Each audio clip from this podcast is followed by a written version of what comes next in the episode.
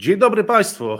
Wielu gości boi się zapuszczać na cyfrową sieć, czyli na ten kanał, ale nie dotyczy to naszego dzisiejszego gościa, którego występu zresztą Państwo niedawno się domagaliście i oto i on, autor głośnej bardzo ostatnio książki Polska na wojnie, Zbigniew Parafianowicz.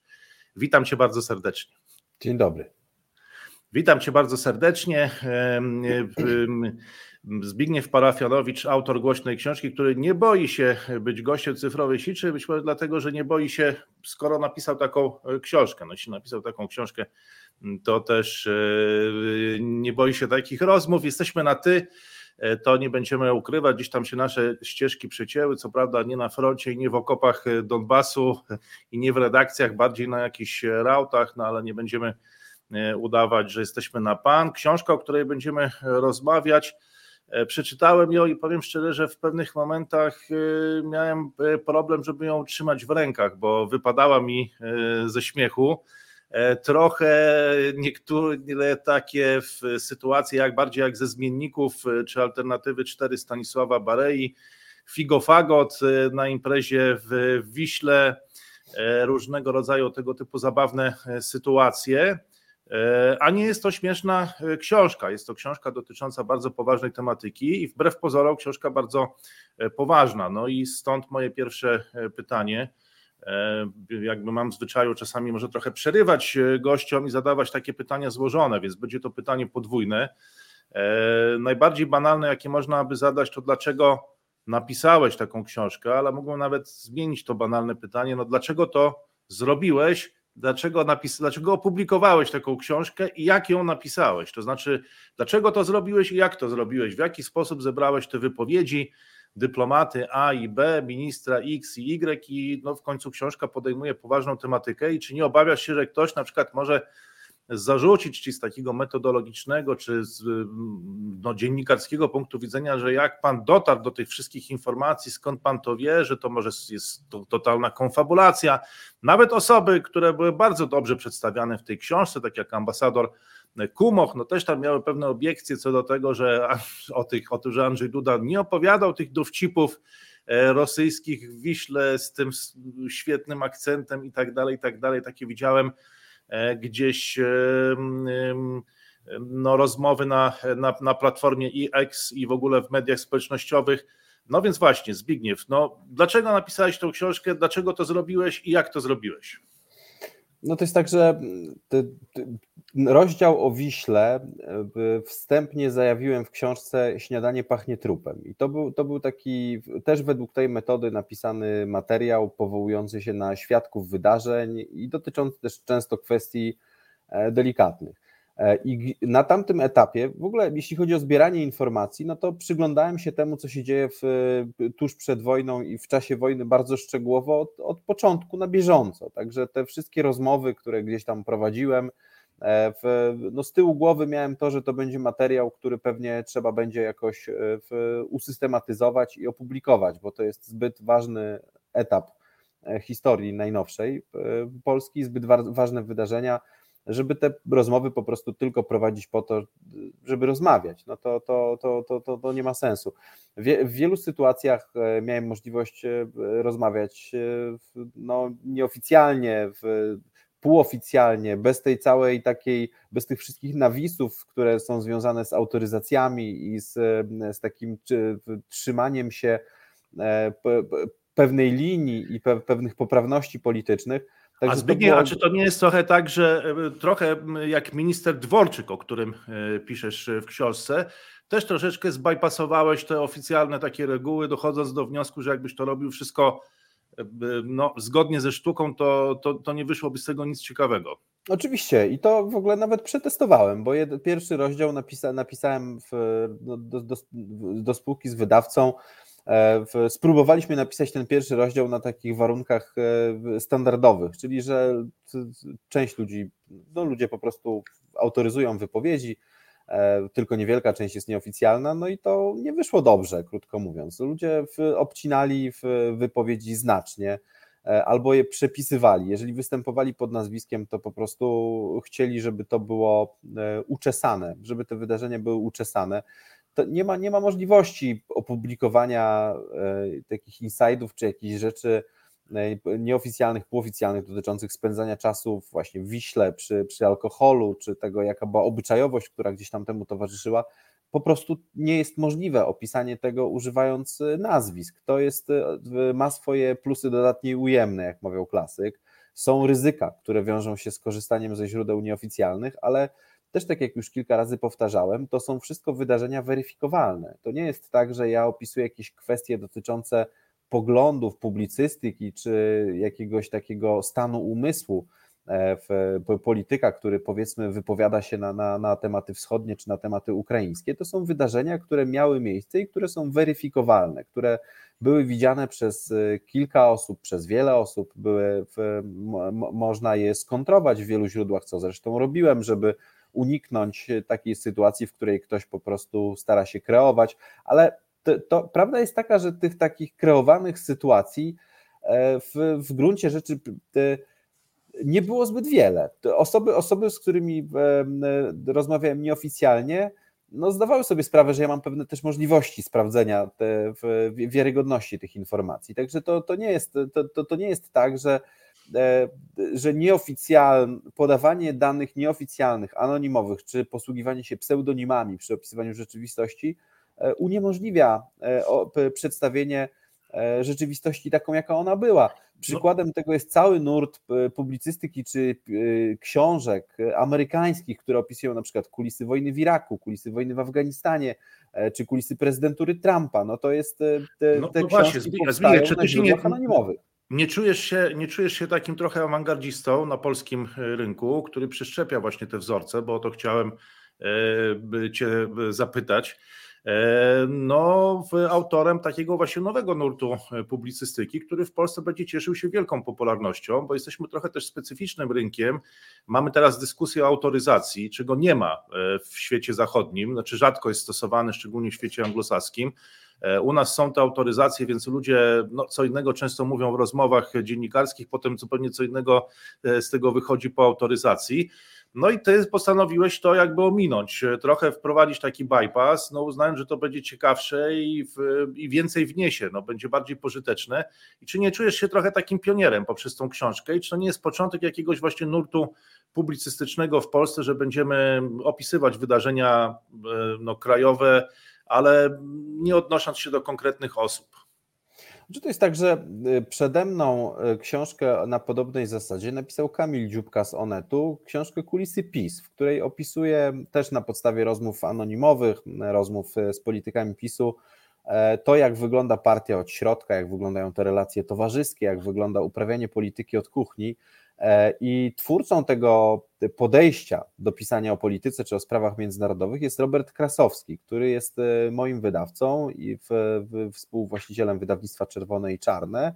To jest człowiek, który z którym też no, rozmawiałem, spierałem się też w wielu kwestiach na temat tego, czy właśnie ta książka ma tak czy inaczej wyglądać. No, efektem tego był ten pierwszy próba zrobienia pierwszego rozdziału z wypowiedziami pod nazwiskiem, która okazała się nie, nie, nieudaną. On od początku zakładał, że trzeba po prostu stworzyć formułę, która będzie czymś takim jak podcast, czymś, co można usłyszeć, czy, czy czytając y, książkę.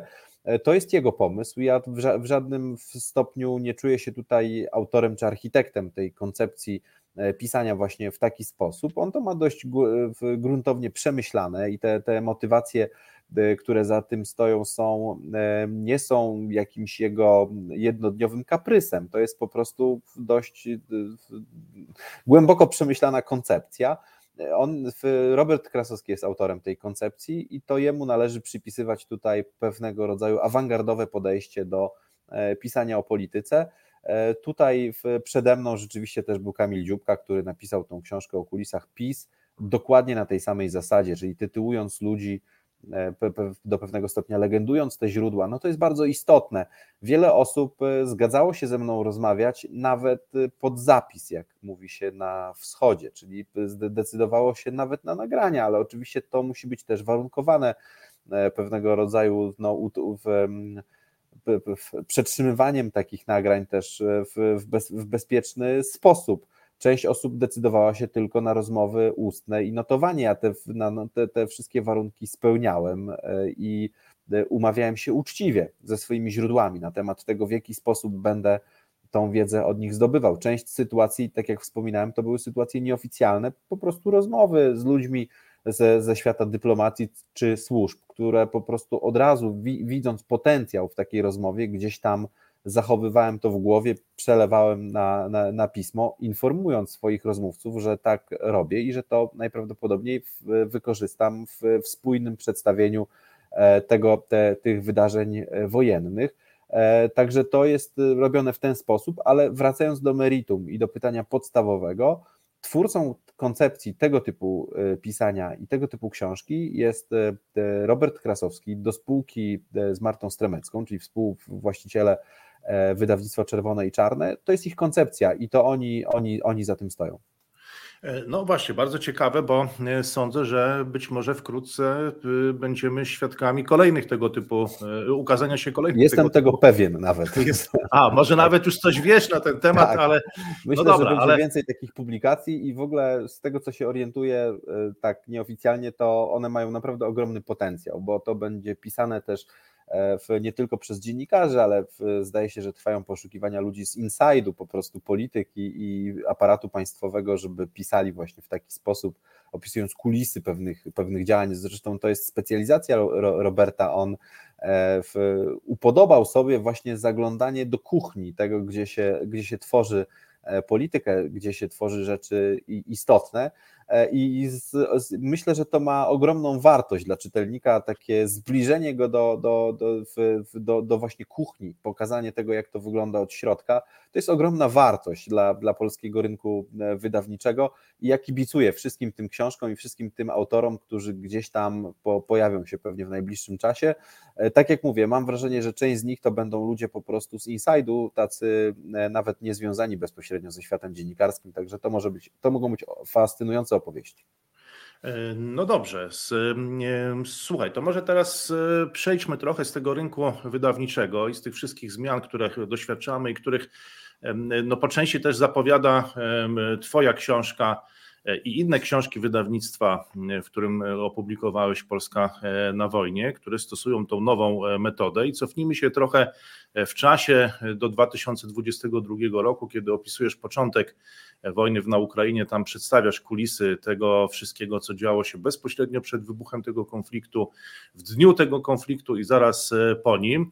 I tutaj może takie pytanie do Ciebie bardziej jako dziennikarza czy komentatora E, znawcy też e, wschodu, e, czy można było to zrobić inaczej, no bo doszło do wielkiego wzmożenia w Polsce, no grania na gitarach, biegania we wszystkich kierunkach, te koncerty, pamiętamy to i to jest stan, który w Polsce łatwo osiągnąć, i czy nie uważasz, że jest to zawsze bardzo duża pokusa dla polityków, te spontaniczne reakcje społeczeństwa? Właśnie też na ile one są spontaniczne, na ile one E, jakby pomagają też w zarządzaniu tą sytuacją i zwalniają polityków od takiego bieżącego zarządzania, bo ludzie są tak podekscytowani, tak rozemocjonowani, że wtedy e, no, za bardzo jakby w Polsce to się dzieje wszystko samo, a potem się okazuje, że pewne czerwone linie nie zostały ustalone, tak jak w relacjach z Ukrainą, bo dla mnie no, to jest główny wniosek Twojej książki, że po prostu poszliśmy troszkę na rympał, czy tak spontanicznie, gdzieś tam się zagalopowaliśmy w tych relacjach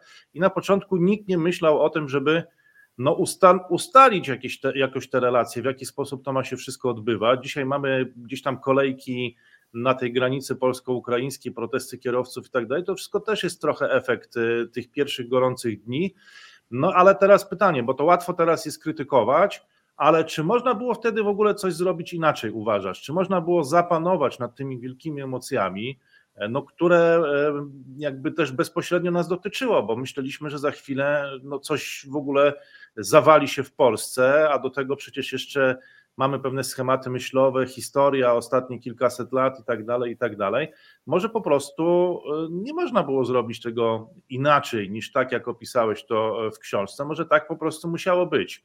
Y, jaką masz opinię na ten temat? To znaczy, to jest tak, że popełniając błąd prezentyzmu, można odpowiedzieć na to pytanie, że zawsze można zrobić coś lepiej, inaczej i w, w, wspaniale rozkminić kwestię, w której znajdują się politycy czy decydenci. No ale jeżeli spojrzymy na ten 24 lutego, na, na, na te dni przed wojną, na ten finał COVID-u, który, z którym wtedy mieliśmy do czynienia, takiego wychodzenia państwa po prostu z pewnych e, uwarunkowań, to trzeba chyba pozostać pokornym wobec rzeczywistości. To jest tak, że politycy są tylko ludźmi, też funkcjonują w pewnych uwarunkowaniach emocjonalnych, poddają się pewnej fali e, emocji i trudno e, odmawiać im prawa do tego, żeby podążali w takim nurcie. Oczywiście idealny świat to taki, w którym politycy zachowują zimną krew i podejmują decyzje właściwe, czyli na przykład e, nie prowadzą śledztwa smoleńskiego na podstawie niekorzystnych dla państwa polskiego podstaw prawnych. To jest e, oczywiście sytuacja idealna, natomiast e, rzeczywistość weryfikuje to zawsze na niekorzyść e, i jest później tak, jak jest. Takie bazowe decyzje, mam wrażenie, w tych pierwszych studniach wojny, były podejmowane właściwie. Ja nie wyobrażam sobie sytuacji, w której na przykład Duda dzwoni do Załęskiego, mówi mu, że dostarczy mu czołgi i podsuwa mu jakiś papier do podpisania, w którym ten zobowiązuje się, że nie będzie protestował przeciwko, e, przeciwko że, że ten się nie będzie dążył do tego, żeby biznes logistyczny ukraiński czy zbożowy miał wolny wstęp na, na, na rynek unijny w naturalny sposób Ukraina jako państwo poddane presji ze strony Rosji. Rosja chce po prostu Ukrainę zamęczyć i to w zasadzie od 2004 roku, od pomarańczowej rewolucji, kiedy Ukraina zaczęła wymykać się Rosji ze strefy wpływów, próbuje Ukrainę zamęczyć, a Ukraina szuka dla siebie jakiegoś modelu rozwojowego. To jest model oczywiście obarczony oligarchizmem, brakiem pełnej praworządności, brakiem sądów, przejrzystości państwa. No rezultat jest też taki, że Ukraina szukając tego modelu rozwoju wkłada nogę w drzwi na jednolity rynek unijny, czy to w kwestii usług, czy to w kwestii rolnictwa, ten darwinizm jest prze, przesycona tym darwinizmem w polityce. Tak jak mówił jeden z moich rozmówców, to jest turbonaród, który uprawia turbopolitykę. W, w rezultacie tego no, stratni są często sąsiedzi, e, i, ale z drugiej strony, no tak jak powiedziałem, na tym pierwszym etapie wojny ja nie wyobrażam sobie tego, żeby ktoś Y, nad tym panował, nad wyznaczaniem no, Dobrze, ale, ale z tego co mówisz, z tego co mówisz, to y, i zresztą też poniekąd mam wrażenie, że taki obraz wyłania się z Twojej książki, że to nie jest kwestia 24 lutego 2022, tylko że to jest proces długotrwały, który nie rozpoczął się wtedy, tylko trwał już wcześniej, no może właśnie od 2004 roku i pomarańczowej rewolucji, że Rosja dociska Ukrainę, Ukraina uprawia turbopolitykę, a my miotamy się trochę od ściany do ściany, od y, y, miłości później do, no nie wiem, niechęci, może nie nienawiści, ale niechęci. I właściwie to jest taki schemat, który już trwa kilkanaście lat. No, tak. Rosjanie naciskają, Ukraińcy uprawiają turbopolitykę, a my wychodzimy, gramy na gitarach, wielkie oczekiwania, a potem wielkie rozczarowanie i to się znowu powtórzyło. No oczywiście, no niestety to jest, to jest akurat problem. Rzeczywiście i taki, takie zagadnienie intelektualne do przemyślenia po stronie polskich elit politycznych, bo ja przypom, przypominam sobie taką zabawną sytuację po 2014 roku, jak e, skończył się Majdan na Ukrainie, to był jeszcze rząd Jaceniuka i Ewy Kopacz, kiedy w, w Kijowie byli polscy dyplomaci, polska premier, był w, wtedy był wiceszefem MSZ, był Rafał Trzaskowski, i trwały te wszystkie rozmowy o tym, jak to Polska będzie e, odbierała węgiel ukraiński. E, nie wiadomo w zasadzie do czego ten węgiel miałby być potrzebny, bo to jest antracyt, czyli węgiel, który nie nadaje się do polskich elektro, elektrociepłowni. E, rozmawiano o interkonektorach, o różnych studiach wykonalności, które miały powstać i ci politycy polscy wychodzili tacy rozentuzjazmowani z tych rozmów z Ukraińcami, powtarzając jakieś komunały na temat tego, ile to się zadzieje, co, czego nie zrobimy. I jeden z moich takich zaprzyjaźnionych dyplomatów, który pracował wówczas w Kijowie, powiedział mi: Słuchaj, ja chodzę już chyba z 10 lat na takie spotkania i za każdym razem słyszę to samo, jak wychodzą politycy, wiceministrowie, że oni wychodzą no, no właśnie, Zbigniew, to nie jesteś rozczarowany, że znowu musiałeś napisać taką książkę, która y, znowu opisuje ten schemat? Wiesz to trochę tak, tylko gdzieś tam z tyłu pozostaje, z tyłu głowy pozostaje nadzieja, że może właśnie ten spór o zboże i o, o kierowców, taki najgłośniejszy i najbardziej bolesny, taki ta, to wystąpienie Załęskiego, wrzucenie nas do jednego worka z Rosjanami, że to jednak spowoduje jakąś refleksję, chociaż z drugiej strony no nie, nie wiem, nie, nie, nie, jestem pewien. Jakby chcę, a, chcę a może, wierzyć w, to. może w 2028 albo w 2032 Zbigniew Parafianowicz w wydawnictwie Czerwonej Czarno opublikuje kolejną e, książkę e, i opisze kolejną odsłonę tego samego mechanizmu. No to, to, to, to by było bardzo gorzkie. To jest w tym momencie, te, te, ten, ta książka jest, mam wrażenie, bardziej słodko-gorzka, bo tam jest parę momentów rzeczywiście chwały, które są opisywane, ale powtarzanie w kółko tych samych błędów rzeczywiście jest, jest, jest frustrujące i takie patrzenie na, na, na, na, na polskie elity w ciągle entuzjazmujące się pewnymi wydarzeniami, no to jest, to jest, to, to, to jest e, niepokojące wręcz. Chociaż tak jak mówię, ja zauważam pewne racjonalne zręby, w, dość istotne w tej polityce wobec Ukrainy tuż przed wojną i w pierwszych stu dniach wojny, czyli to spotkanie w Wiśle, czyli próba e, usystematyzowania tych relacji, zbudowania pewnej chemii pomiędzy politykami. Potem kwestia lobbowania za bronią w NATO, czyli robienia, przekonywania NATO, starych państw Europy do tego, że Ukraina nie padnie. Kolejna rzecz to jest kwestia walki o status państwa stowarzyszonego z Unią Europejską, czyli to łamanie pewnych poprawności politycznych, co robił Duda. Kolejna rzecz to jest Lex Kumoch, czyli ta ustawa, która zrównywała status Polaka z Ukraińcem na Ukrainie, która była odpowiedzią z kolei na uprzywilejowanie obywateli ukraińskich w Polsce. Pomysł napisania traktatu polsko-ukraińskiego. To jest wszystko jednak zdradza pewne myślenie e, o takich e, no, bardzo konkretnych i wymiernych korzyściach dla państwa polskiego. Bo jeżeli lobbujemy za bronią, to lobbujemy tym samym za osłabieniem potencjału militarnego Rosji, no bo przecież Ukraińcy osłabiają ten potencjał militarny. Kolejna sprawa to jest ta kwestia deklaracji lwowskiej. To jest oczywiście tylko deklaracja, to nie jest źródło prawa, ale to jest styczeń 2023, gdzie udało się do tej deklaracji wprowadzić zapis o tej nadrzędnej roli Polski w odbudowie. Oczywiście w tym momencie to jest e, zapis martwy w pełni.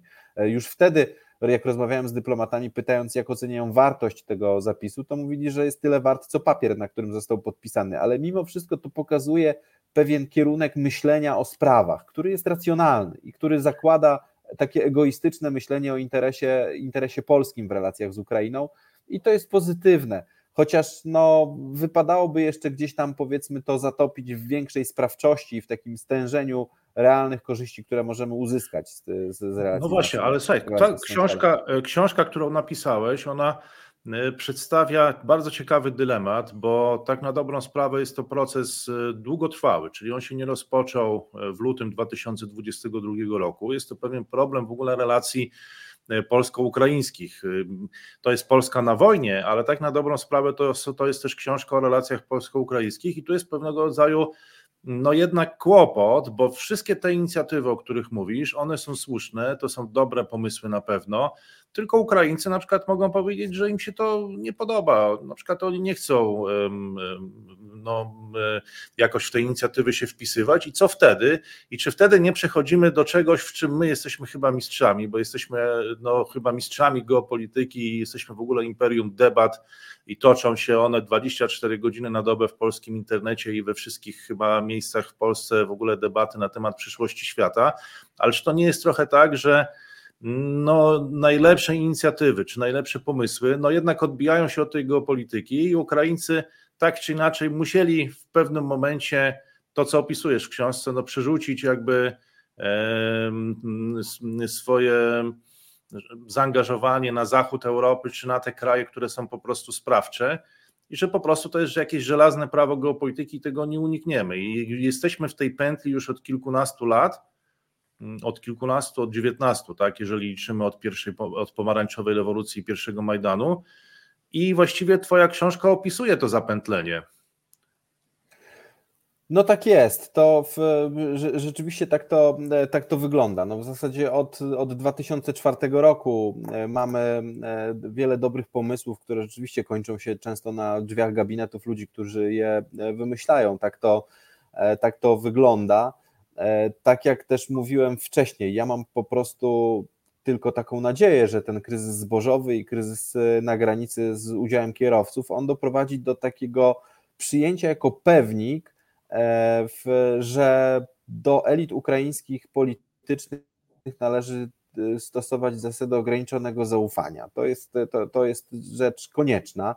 Zresztą o tym też wspomina Duda w, w rozmowie relacjonowanej w, przez jednego z, z, moich, z, mo, z moich informatorów on przed wejściem w tą taką relację z Zełęskim mówił, że ma bardzo negatywne doświadczenia z Poroszenką, który, który czuje się oszukany w relacjach z nim. To dotyczyło tej sprawy wprowadzenia ministrów do rządu ukraińskiego. E, I to do, dobrze by było to jakoś skatalogować i, i, i uwzględnić w, w, relacjach z elitami e, ukraińskimi. Z kolei elity ukraińskie, to co widzą po stronie polskiej, to rzeczywiście dość mocne rozdebatowanie dość mocno dyskusyjny styl uprawiania, w taki rozdyskutowany styl uprawiania polityki, a niewielką sprawczość. W takim sensie, że na przykład elity pisowskie miały zamrożone stosunki z Komisją Europejską i fatalne stosunki z Berlinem, co było postrzegane jako przeszkoda do umacniania pozycji ukraińskiej w, w, w wojnie. I siłą rzeczy Ukraińcy dążyli do tego, żeby przerzucić się na państwo, które postrzegali jako sprawcze, jako państwo, które należy do ważnego klubu G7, E, które może e, wpływać na Amerykanów, bo Amerykanie chcą współpracować z Niemcami i nigdy nie przestaną współpracować z Niemcami w rozwiązywaniu spraw europejskich. No i stąd decyzja na bardzo wczesnym etapie, moim zdaniem, bo to jest gdzieś tam późna wiosna 2022, e, decyzja po stronie ukraińskiej, żeby te relacje z Niemcami po prostu odbudowywać, żeby właśnie postawić na państwo sprawcze, a nie tylko na stolicę, która E, no, operuje pewnymi kategoriami w, z gatunku metates politycznych, czyli sentymentu, przyjaźni, e, dyskusji, fajnego klimatu. No to jest e, naturalne, że państwo zagrożone egzystencjalnie, tak jak Ukraina, będzie szukało partnerów, którzy mają cięż, są wagi ciężkiej, takich partnerów, którzy są sprawczy, a nie partnerów, którzy są no, po prostu pewnego rodzaju klubem dyskusyjnym.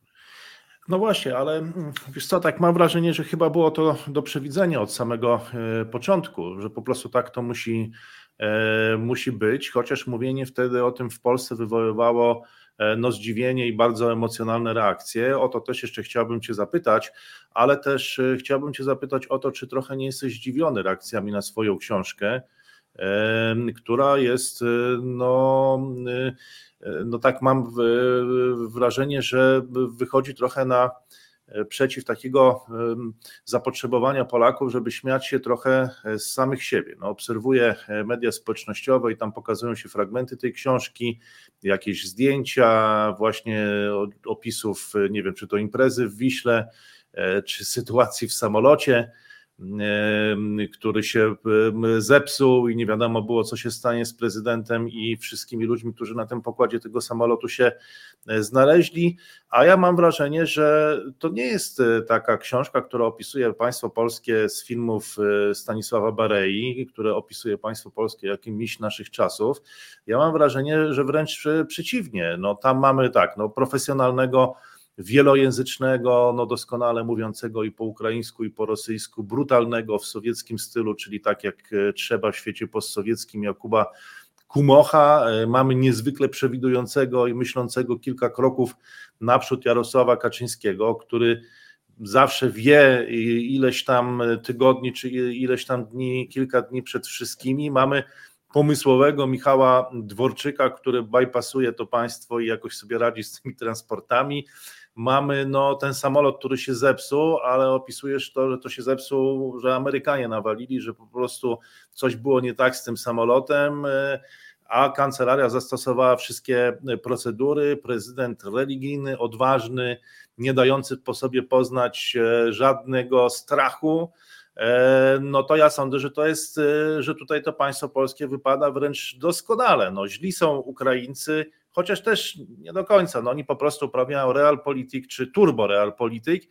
No, źli są oczywiście Niemcy, no ale tak jak obserwuję te, to, co się dzieje w, w, w, przestrzeni publicznej, jak Twoja książka jest odbierana, jak jest komentowana, jak krążą te fragmenty tej książki po mediach społecznościowych i ludzie, którzy się śmieją, jakby mają z tego polewkę, no to czy tak mówiąc już kolokwialnie, no czy nie uważasz, że twoja książka trochę spełnia to gogolowskie zapotrzebowanie Polaków, żeby się śmiać z samych siebie, z własnego rządu i państwa, które tutaj zostało przedstawione przecież całkiem dobrze. Czy to nie, nie znajdujesz tego jako pewnego paradoksu? Ja nie odpowiadam za to, jak ta książka jest interpretowana szeroko przez. Ale spodziewałeś się tego, czy może cię to zaskoczyło? Szczerze mówiąc, nie zastanawiałem się też na temat tego, czego mogę się spodziewać w odbiorze tej książki. Starałem się po prostu zbudować pewną mozaikę. Tak jak jest, no to jest, często też używam tego porównania E, to, jest, to miał być witraż, czyli ileś kolorowych elementów, które składają się na rzucenie w miarę spójnego światła na temat tego, co się, co się działo w, w tych prawie no, dwóch latach wojny, którą Ukraina prowadzi z Rosją i w której Polska jest dość ważnym graczem, dość ważnym aktorem. E, w, witraż no, w, ma to do siebie, że obok jednego koloru E, szkła istnieje inne i to jest e, odmienny kolor, e, skrajny, sprzeczny. I w, tak, tak mam wrażenie, tak, tak wygląda też przekaz, opis państwa polskiego na wojnie. No, rezultat jest taki, że rzeczywiście w zależności od tego, który fragment tego witraża się wyłamie, wyciągnie, no to taką można tworzyć interpretację. No bo jeżeli z witraża wyciągniesz światło, powiedzmy szkiełko szmaragdowe i przepuścisz przez to światło, to będziesz miał jeden kolor, tak, jakby konkretny.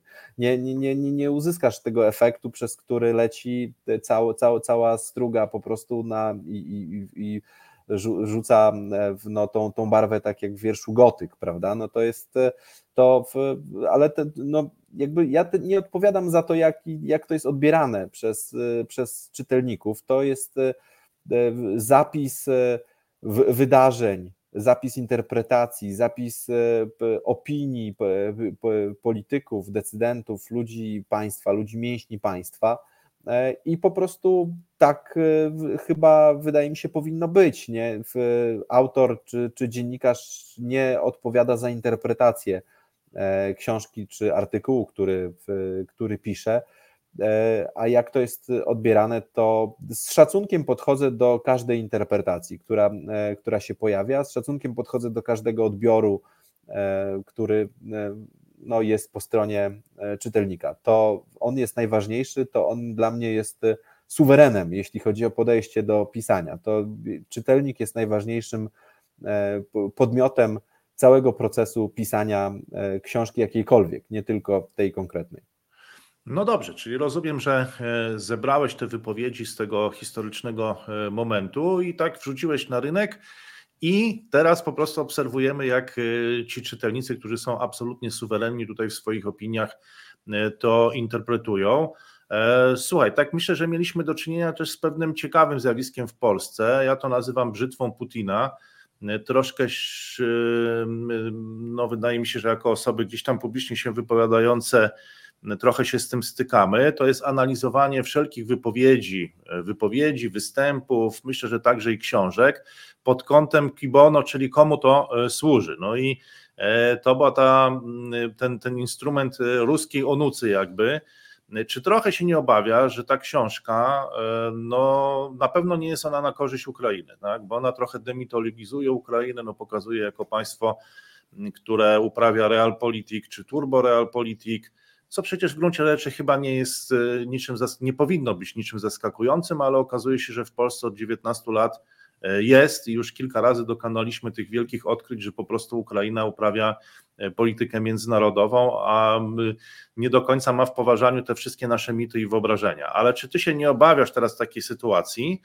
Ja nie widzę, szczerze mówiąc, zbyt wiele takich reakcji, co moim zdaniem też może pokazuje, że coś się w Polsce zmieniło i że ta brzytwa Putina nie jest stosowana że duża część opinii publicznej na przykład będzie mówić, no to jest książka na niekorzyść Ukrainy, to jest książka na niekorzyść relacji polsko-ukraińskich. Komu ona służy? No ona służy e, Putinowi. No ty wtedy możesz odpowiedzieć, że demitologizujesz, że chcesz urealnić jakby obraz, że chcesz dać Polakom narzędzia do i Polkom, tak, Polakom i Polkom narzędzia do interpretacji polityki międzynarodowej, a ludzie będą stosować tą brzytwę E, Putina i będą mówić, ale przecież ta książka służy Putinowi, bo ona niszczy jakąś więź porozumienia między Polakami a Ukraińcami, wprowadza nerwowość, jest na, osłabia Ukrainę. Czy ty nie boisz się tej brzytwy Putina?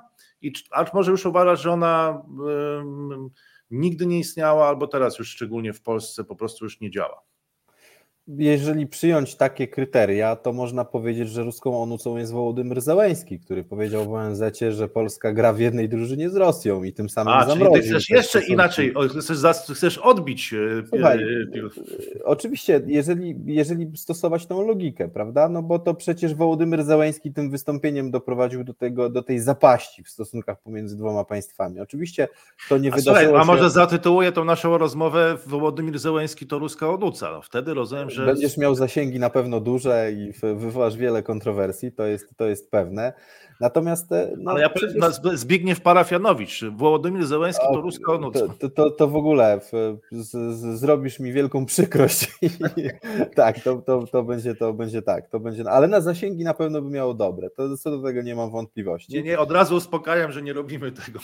tak, to, to jest to mocna, mocna tabloidyzacja, ale wiesz, no jakby y, hiperbola często pomaga do, do, do opisu rzeczywistości. I tutaj mam wrażenie, że ona będzie przydatna. No bo zobacz, jeżeli Zełenski Kaczyński wychodzi do, do ONZ-u i mówi jakieś e, rzeczy nie, nie, nie, no w sumie niemądre bardzo na temat Polski. Jeżeli mówi o kraju, który dostarczył ponad 300 czołgów, czy prawie 300 czołgów Ukrainie o tym, że gra w jednej drużynie z Rosją, no to równie dobrze stosując Twoją brzytwę Putina, nawiązującą do klasyki filozofii, moglibyśmy nie, nie, ja tej powiedzieć... Putina nie wymyśliłem, ja często, ja byłem bardzo często jej ofiarą, byłem poharatany wielokrotnie brzytwą Putina, więc to... No właśnie, no ale można powiedzieć, że, że, że onucą jest Zełęński. I to jest też, wiesz, ja mam w ogóle wrażenie, że ten argument został poddany hiperinflacji w Polsce, że on w tym momencie jest nieskuteczny. I to jest ze szkodą dla debaty publicznej w Polsce, bo e, nadawanie co drugiej osobie tytułu onucy ruskiej powoduje, że tak naprawdę nie wiesz już, kto rzeczywiście działa na korzyść Rosji w sferze publicznej, czyli doprowadzasz do tak zwanej,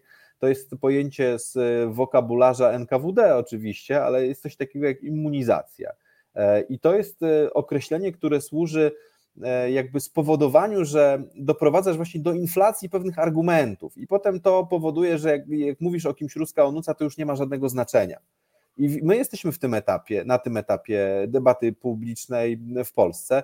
Co więcej, ja ci powiem, że bardzo mnie dziwi taka sytuacja, w której na przykład z łatwością przypisywano prorosyjskie intencje, na przykład y, księdzu Isakowiczowi Zalewskiemu, a równocześnie zupełnie pomijano na przykład fakt, że Andrii Jermak, czyli osoba numer dwa w państwie ukraińskim, przyjaźni się z Dmitrijem Kozakiem, czyli byłym wicepremierem Rosji odpowiedzialnym za zamrożenie konflikty, za zamrożone konflikty. Równocześnie abstrahowano od tego, że na przykład ojciec Jermaka pracował w ambasadzie sowieckiej w Kabulu w latach 80., a później prowadził jakieś dziwne interesy z przedstawicielami resortów siłowych Rosji. Także e, wiesz, no tutaj są pewne podwójne, potrójne, poczwórne standardy w mówieniu o tym, kto jest tą ruską onucą, no bo jeżeli człowiek, który się przyjaźni z kozakiem, może mu zostać to wybaczone i powiedziane, że taka jest pragmatyka stosunków rosyjsko-ukraińskich. To jest człowiek od zadań specjalnych, on musi się z kimś takim przyjaźnić. A to, że jego ojciec robił jakieś interesy z siłowikami rosyjskimi, każdy tak robi na wschodzie. Ale to jest wprowadzanie standardu, który dla mnie w debacie jest nieakceptowalny. Jeżeli z łatwością można powiedzieć, że ormiańskie korzenie księdza Isakowicza Zalewskiego predestynują go do tego, żeby być ruską onucą, to co powiedzieć o Jermaku? Który jest w takiej, a nie innej pozycji. Ale wracając do istoty Twojego pytania, mam wrażenie, że pojęcie ruskiej onucy zostało poddane hiperinflacji i w tym momencie przestało być użyteczne w debacie, w debacie publicznej ze szkodą dla tej debaty, bo tych narracji rzeczywiście wodowanych przez Rosję pewnie trochę jest i ich rozpoznawanie, mówienie o tym, kto rzeczywiście działa e, w, w interesie Rosji, jest istotne dla takiego bezpieczeństwa sfery informacyjnej. Natomiast no, mówienie, rozdzielanie tych razów, posługiwanie się tą poprawnością polityczną powoduje, że e, dużo straciliśmy w debacie publicznej, właśnie używając tego pojęcia w sposób nadmierny e, i taki jednak do pewnego stopnia no, nieodpowiedzialny. E, no właśnie, no to jest rzeczywiście ciekawe zagadnienie. E, no dobrze, to porozmawialiśmy e, o Twojej książce Polska na wojnie, porozmawialiśmy o relacjach polsko-ukraińskich i porozmawialiśmy o tej książce jakby w takim szerszym kontekście i trochę w dłuższej perspektywie, może nie ostatnich kilkunastu miesięcy, ale ostatnich kilkunastu lat, ale historia się nie kończy, chociaż w pewnym momencie chyba już w Polsce w to uwierzyliśmy. Tutaj również chyba Ukraina nas mm, wyprowadziła z tego błędu. No i teraz, nie wiem, to kolejna może propozycja jakiegoś tabloidowego tytułu, ale znaleźliśmy się trochę w matni, no trochę w, w błędnym kole ciągle powtarzających się schematów, z których jakby no nie możemy wyjść, chociaż prawdę mówiąc i tak znaleźliśmy się w bardzo dobrej pozycji, bo to Ukraina wzięła na siebie ten geopolityczny szok, a w historii, jak wiemy, bywało, e, tudyśmy wyszli już poza tą perspektywę kilkunastoletnią, to w historii bywało różnie i to często Polska była tym pierwszym krajem, które tego wielkiego geopolitycznego szoku doznawała. No ale teraz e, Zbigniew, pytanie do Ciebie, nie wiem, czy to jest pytanie na kolejną książkę, e, czy my z tej matni mamy szansę wyjść? Jak to zrobić? Bo tu już zadaję Ci to pytanie nie tylko jako autorowi tej książki, ale w ogóle osobie, która ten wschód zna, rozumie, dobrze czuje, czy my mamy szansę z tej matni się jakoś wydostać, czy rzeczywiście będzie tak, że w 2028 roku tam, nie wiem, Rosja się dozbroi, różnie to jeszcze może być, już nie chcę wchodzić w te spekulacje, czy to będzie 2028 czy 2032 rok i co tam się stanie, ale wtedy Zbigniew Parafianowicz znowu napisze książkę Polska na kolejnej wojnie i znowu opisze te same mechanizmy, które opisał w tej książce. To co zrobić, żeby to się nie stało? Co zrobić, żeby następna książka Zbigniewa Parafianowicza była inna i opisywała inne e, schematy działania?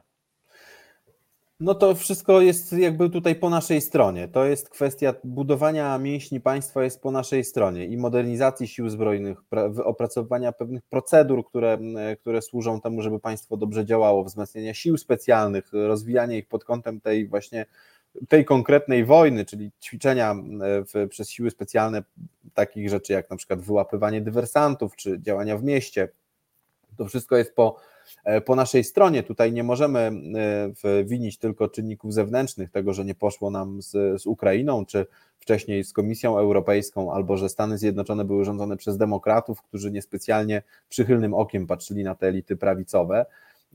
W kilka lat zostało, no te szacunki są różne. Niemcy mówią, i wydaje mi się, że to jest wartościowa analiza ta Towarzystwa Polityki Zagranicznej, e, niemieckiego Towarzystwa Polityki Zagranicznej, ona mówi o 6 do 10 lat, o tym jakby odbudowie potencjału e, militarnego Rosji. Profesor Michta jest nieco bardziej sceptyczny, on tą perspektywę zawęża nawet do okresu poniżej 5 lat. To jest rzeczywiście mało czasu na to, żeby zbudować odpowiednie siły pancerne, artyleryjskie, e, siły lotnicze do tego, żeby e, w, ewentualnym e, w jakimś starciu z Rosją, z którymś z państw NATO, na przykład z państwami bałtyckimi, o czym coraz częściej się mówi jako wariancie realistycznym, wziąć udział, bo przecież to Polska będzie e, na pierwszej linii w ewentualnym starciu z Rosją w państwach bałtyckich, prawda? Także musimy też nawet sobie mentalnie, intelektualnie odpowiedzieć na pytanie, E, jak to w, zagospodarować, tą taką myśl o tym, że może polskie wojsko będzie, e, będzie konieczność bronienia w ramach artykułu 5 któregoś z państw e, bałtyckich. To, jest, to, są, to są ważne pytania, na które też w takim, no, na, na, na poziomie takim powiedzmy debaty publicznej musimy sobie zacząć odpowiadać. Mamy trochę czasu, ale to już jest naprawdę niewiele czasu. Ja jestem, ja jestem przekonany i popieram te wszystkie tezy, które są wyrażane w raportach takich jak ten, ten, tym niemieckim, że Rosja jako państwo rewizjonistyczne, mocarstwo, które nie może zostać skutecznie ukarane, bo jest państwem, które posiada broń nuklearną. Także ani nie można postawić przed sądownictwem międzynarodowym sprawców zbrodni na Ukrainie, ani nie można rozliczyć się po prostu z tym państwem w sposób zasadniczy, co widać zresztą na Ukrainie. No, Amerykanie nie dostarczają tej broni w wystarczającym zakresie w obawie przed eskalacją, czyli w obawie przed tym, że, że dojdzie do czegoś gorszego na Ukrainie. To powoduje, że Rosja ciągle ma ogromne możliwości do tego, żeby w, działać na wschodniej flance NATO. Co więcej, te państwa bałtyckie są postrzegane jako państwa byłego ZSRR, którymi zresztą były, no, wchodziły w skład Związku Radzieckiego i w doktrynie ograniczonego użycia siły, chociaż tą doktrynę należałoby zmodyfikować, tą doktrynę putinowską z czasów aneksji Krymu, czyli a w zasadzie nawet wojny w Gruzji, czyli doktrynę użycia siły w byłym ZSRR, co jakby e, wojna na Ukrainie pokazuje, że to nie jest ograniczone użycie siły, tylko pełnoskalowe użycie siły. E, ta doktryna dotyczy państw byłego ZSRR, czyli w rozumieniu Putina również państw bałtyckich, których nie postrzega jako części świata zachodu, jako części strefy euro, jako części Ale nas NATO. postrzega inaczej z tego, co mówisz, tak? Inaczej niż państwa bałtyckie. Tu wsadza Wydaje... między, między Polskę a Prybałtykę. Tak, tak. Wydaje mi się, że po prostu też Polska na tym etapie już jest zbyt y, silnym graczem, żeby w silnym sensie militarnym, po prostu zbyt trudnym graczem do tego, żeby, żeby można było sobie z nim poradzić w sposób e, taki satysfakcjonujący. Jeśli chodzi o Bałtów, to też oczywiście ich obowią- oni podlegają pod artykuł 5. Ja nie mam wątpliwości co do tego, że oni by byli bronieni w sposób jednoznaczny przez NATO w wojnie konwencjonalnej, ale pytanie o e, metody podprogowe, czyli takie, które mogą szkodzić temu państwu w, w sposób, który nie jest definiowany jednoznacznie jako wojna. Teraz mamy na przykład e, no, tą kwestię związaną z kryzysem granicznym w Finlandii. Jeżeli korzystać z analogii, no to Pamiętasz, że wstępem do wojny na Ukrainie był kryzys graniczny z Polską. Rosjanie o tym mówią wprost, co lepiej zorientowani Białorusini, gdzieś tam powiedzmy wywodzący się z resortów siłowych, ale przebywający na emigracji. No oni mówią jednoznacznie o tym, że Rosja w kryzysie granicznym testowała pewne procedury do ataku na Ukrainę. Czy to loty rozpoznawcze wzdłuż granicy z Polską, czy też loty samolotów, e, z których testowano odpalanie pocisków manewrujących w stronę Ukrainy. Cała ta machina wojenna w ramach kryzysu granicznego była e, ustawiana pod kątem wojny na Ukrainie. Także no, warto sobie zadać pytanie, czy kryzys graniczny z Finlandią również nie jest jakimś sposobem testowania. Przepraszam, mówimy o kryzysie granicznym z, z, na granicy z Białorusią, tak? A, mówimy a... tak, mówimy polski kryzys na granicy polsko-białoruskiej był testem, wstępem do wojny na Ukrainie. Pytanie, czym jest kryzys na granicy z Finlandią? Czy nie jest też testowaniem z punktów, e, słabych punktów NATO, czy nie jest testowaniem pewnych możliwości Sojuszu Północnoatlantyckiego, czy nie jest jakąś ingerencją, która służy, e, która jest wstępem do czegoś e, przeciwko państwom bałtyckim? To jest wszystko to, o czym piszą właśnie Niemcy w tym raporcie Towarzystwa Polityki Zagranicznej, czy tym, o czym mówi profesor Michta. Na to warto zwracać uwagę. Wojna na Ukrainie nie kończy tematu. Zamrożenie konfliktu na Ukrainie nie kończy tematu. Rosja pozostaje kartonowym mocarstwem o charakterze rewizjonistycznym, o charakterze e, rewanżystowskim. Jest państwem, które zostało poharatane. Rosja wojnę lądową na Ukrainie przegrała. Teraz oczywiście w wymiarze politycznym ma szansę ją wygrać, ponieważ jest spór o to, czy Ukrainie należy dalej pomagać finansowo i militarnie. Natomiast Rosja wychodzi z tej wojny nieusatysfakcjonowana i z poczuciem tego, że musi dokonać rewanżu. Przed nami są dwa ważne, ważny rok wyborczy, bo to są wybory w Stanach Zjednoczonych, wybory na Białorusi, wybory w cudzysłowie oczywiście i wybory w cudzysłowie w Rosji. Będziemy po tych wydarzeniach E, chyba trzeba spodziewać się jakiego, jakiejś kolejnej odsłony tego, jaką politykę Rosja prowadzi w byłym ZSRR i na wschodniej flance NATO i w tym sensie tego czasu mamy mało. Nie, ma, nie, nie mamy możliwości prowadzenia e, klubów dyskusyjnych na temat bezpieczeństwa. Trzeba po prostu przygotowywać społeczeństwo do czasów, które są czasami ciężkimi. To, to, to, jest tak, że E, w, okazało się, że po, po 2014 roku, w zasadzie po aneksji Krymu, okazało się, że żyjemy w epoce, w której wojna jest naturalnym narzędziem realizacji interesów przez, e, przez Rosję w Europie. I z tym trzeba się e, jakoś ułożyć i spowodować, że to bezpieczeństwo Polski będzie wysokie, a nie niskie. I temu, temu, temu powinniśmy podporządkować cały mechanizm państwowy, całe te mięśnie państwa raczej chyba powinny działać w tym kierunku, żeby to bezpieczeństwo zwiększać bez e, tworzenia zbędnych, e, jakichś takich e, no, niepotrzebnych sytuacji, które tego bezpieczeństwa nie wzmacniają. Także no, kilka lat mamy, dobrze jest wykorzystać. Jeżeli popatrzysz na to z takiej perspektywy, nawet zakładając, że to jest 10 lat, to zobacz, aneksja Krymu była 10 lat temu, prawda? Także to wcale nie jest dużo. Ta dekada to jest, to jest ekspres w tym momencie do tego, żeby budować armię lądową, siły powietrzne, e, obronę powietrzną. No w, do 30 roku rzeczywiście jest szansa na to, jeżeli e, potraktujemy sprawę poważnie, to do 2030 roku Polska może mieć jedną z najlepszych e, obron powietrznych w Europie. I ty, tylko ten czas trzeba wykorzystać. To jest, to jest no dobrze, to Zbigniew, ogromna to już, odpowiedzialność elit politycznych. Bo to już to, co powiedziałeś, jest myślę, że bardzo dobrą konkluzją naszej rozmowy. Rozmawialiśmy o książce Polska na wojnie, ale ona była tylko takim punktem odniesienia do rozważań w których cofaliśmy się trochę w czasie, czasami o kilkanaście lat. No, konkluzja jest taka, że mamy bardzo mało czasu, bo tak naprawdę co znaczy 5 czy 10 lat e, w perspektywie no, relacji czasem kilkusetletnich, czy pewnych procesów, które dzieją się od kilkuset lat.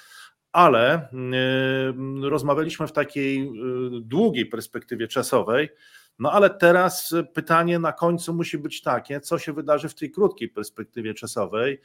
Wspomniałeś o wyborach no, wyborach nowych władz politycznych, być może, a może nie, może tych samych na Białorusi, w Rosji.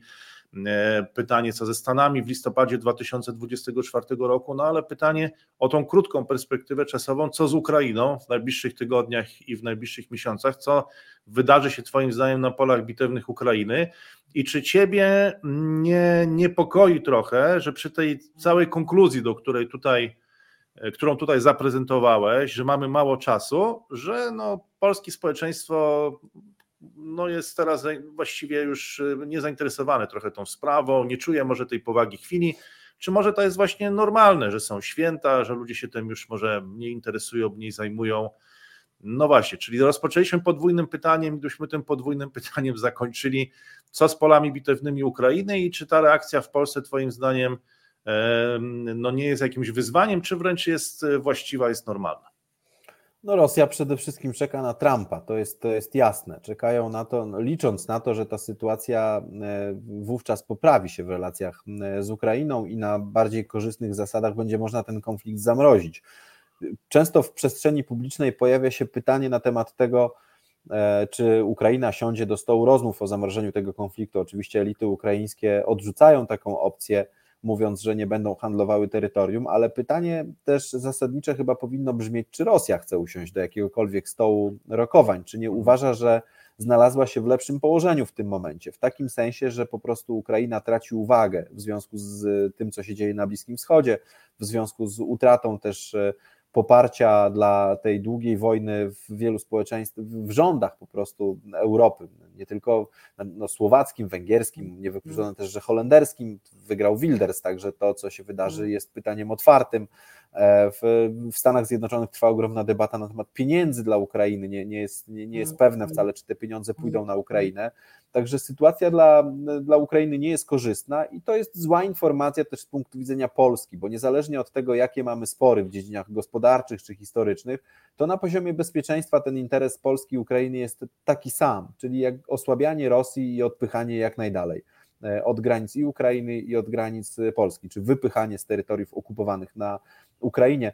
Także no nie, dla nas to są wszystko informacje bardzo pesymistyczne, niekorzystne. To, co się dzieje w sferze bezpieczeństwa e, na, na Ukrainie, czyli ta też nie, niedokończona kontrofensywa, czy wręcz nieudana, postępy Rosjan gdzieś tam pod Awdijiwką, nawet dużym kosztem, ale jednak postępy, to są złe informacje również dla Polski, nie tylko e, dla Ukrainy. A jeśli chodzi o to pytanie, e, które dotyczy zainteresowania w polskim społeczeństwie, nie ma sensu straszyć ludzi w jakimś takim wielkim zakresie, czy wymagać od nich, żeby żyli wojną, żeby żyli tylko informacjami negatywnymi. No w zasadzie od 2008 roku, kiedy upadł bank e, Lehman Brothers, żyjemy jakimiś kryzysami, bo to jest albo kryzys bankowy, albo kryzys zadłużenia, albo kryzys migracyjny, albo COVID, albo w końcu wojna na Ukrainie wiesz, no są granice po prostu możliwości przyjęcia i zaadoptowania takich, takiego zła, które gdzieś tam e, otacza E, społeczeństwa. Także nie ma sensu też wymagać od ludzi jakiegoś na, na, na próby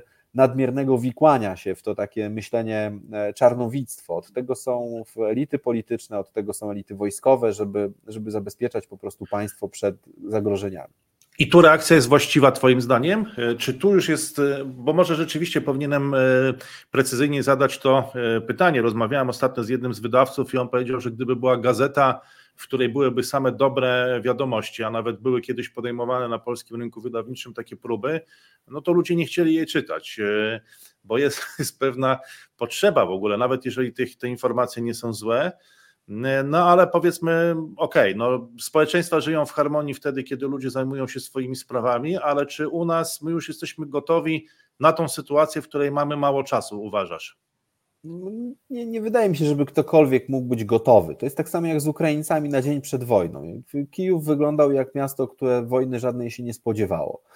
Wszystko działało, były czynne knajpy, metro, były korki, to była środa. To był no, normalny, po prostu regularny dzień nawet społeczeństwo dotknięte wojną od 2014 roku żyło w poczuciu, że wojna nie wybuchnie. To jest ten taki dylemat 1939 roku, gdzie do ostatniej chwili mówiono, że Niemcy Polski nie zaatakują. To jest e, jednak mimo wszystko e, nie, nie, chyba jakiś taki naturalny proces gdzieś tam zachodzący w, w psychologiczny czy też socjologiczny, zachodzący w dużych grupach. E, I, I, też nie ma sensu mieć o to jakiejś większej pretensji. No to, jest, to jest chyba coś, czego nie da się przeskoczyć. Okej, okay, no dobrze. E, no to myślę, że jest to e, dobra e, konkluzja, dobre podsumowanie naszej bardzo ciekawej rozmowy. Jeszcze raz bardzo Ci dziękuję za wizytę na tym podcaście, który nazywa się cyfrową siczą, czyli takim geopolitycznym stand-upem z dala od powagi świata, no, realu. I dziękuję, że, dzisiaj, że zgodziłeś się dzisiaj być jego gościem. Proszę Państwa, moim i Państwa gościem był autor książki szeroko komentowanej, wzbudzającej wiele reakcji, wywołujących wiele komentarzy Polska na wojnie, Zbigniew Parafionowicz. Wielkie dzięki za przyjęcie zaproszenia i za rozmowę. Dziękuję. Kłaniamy się.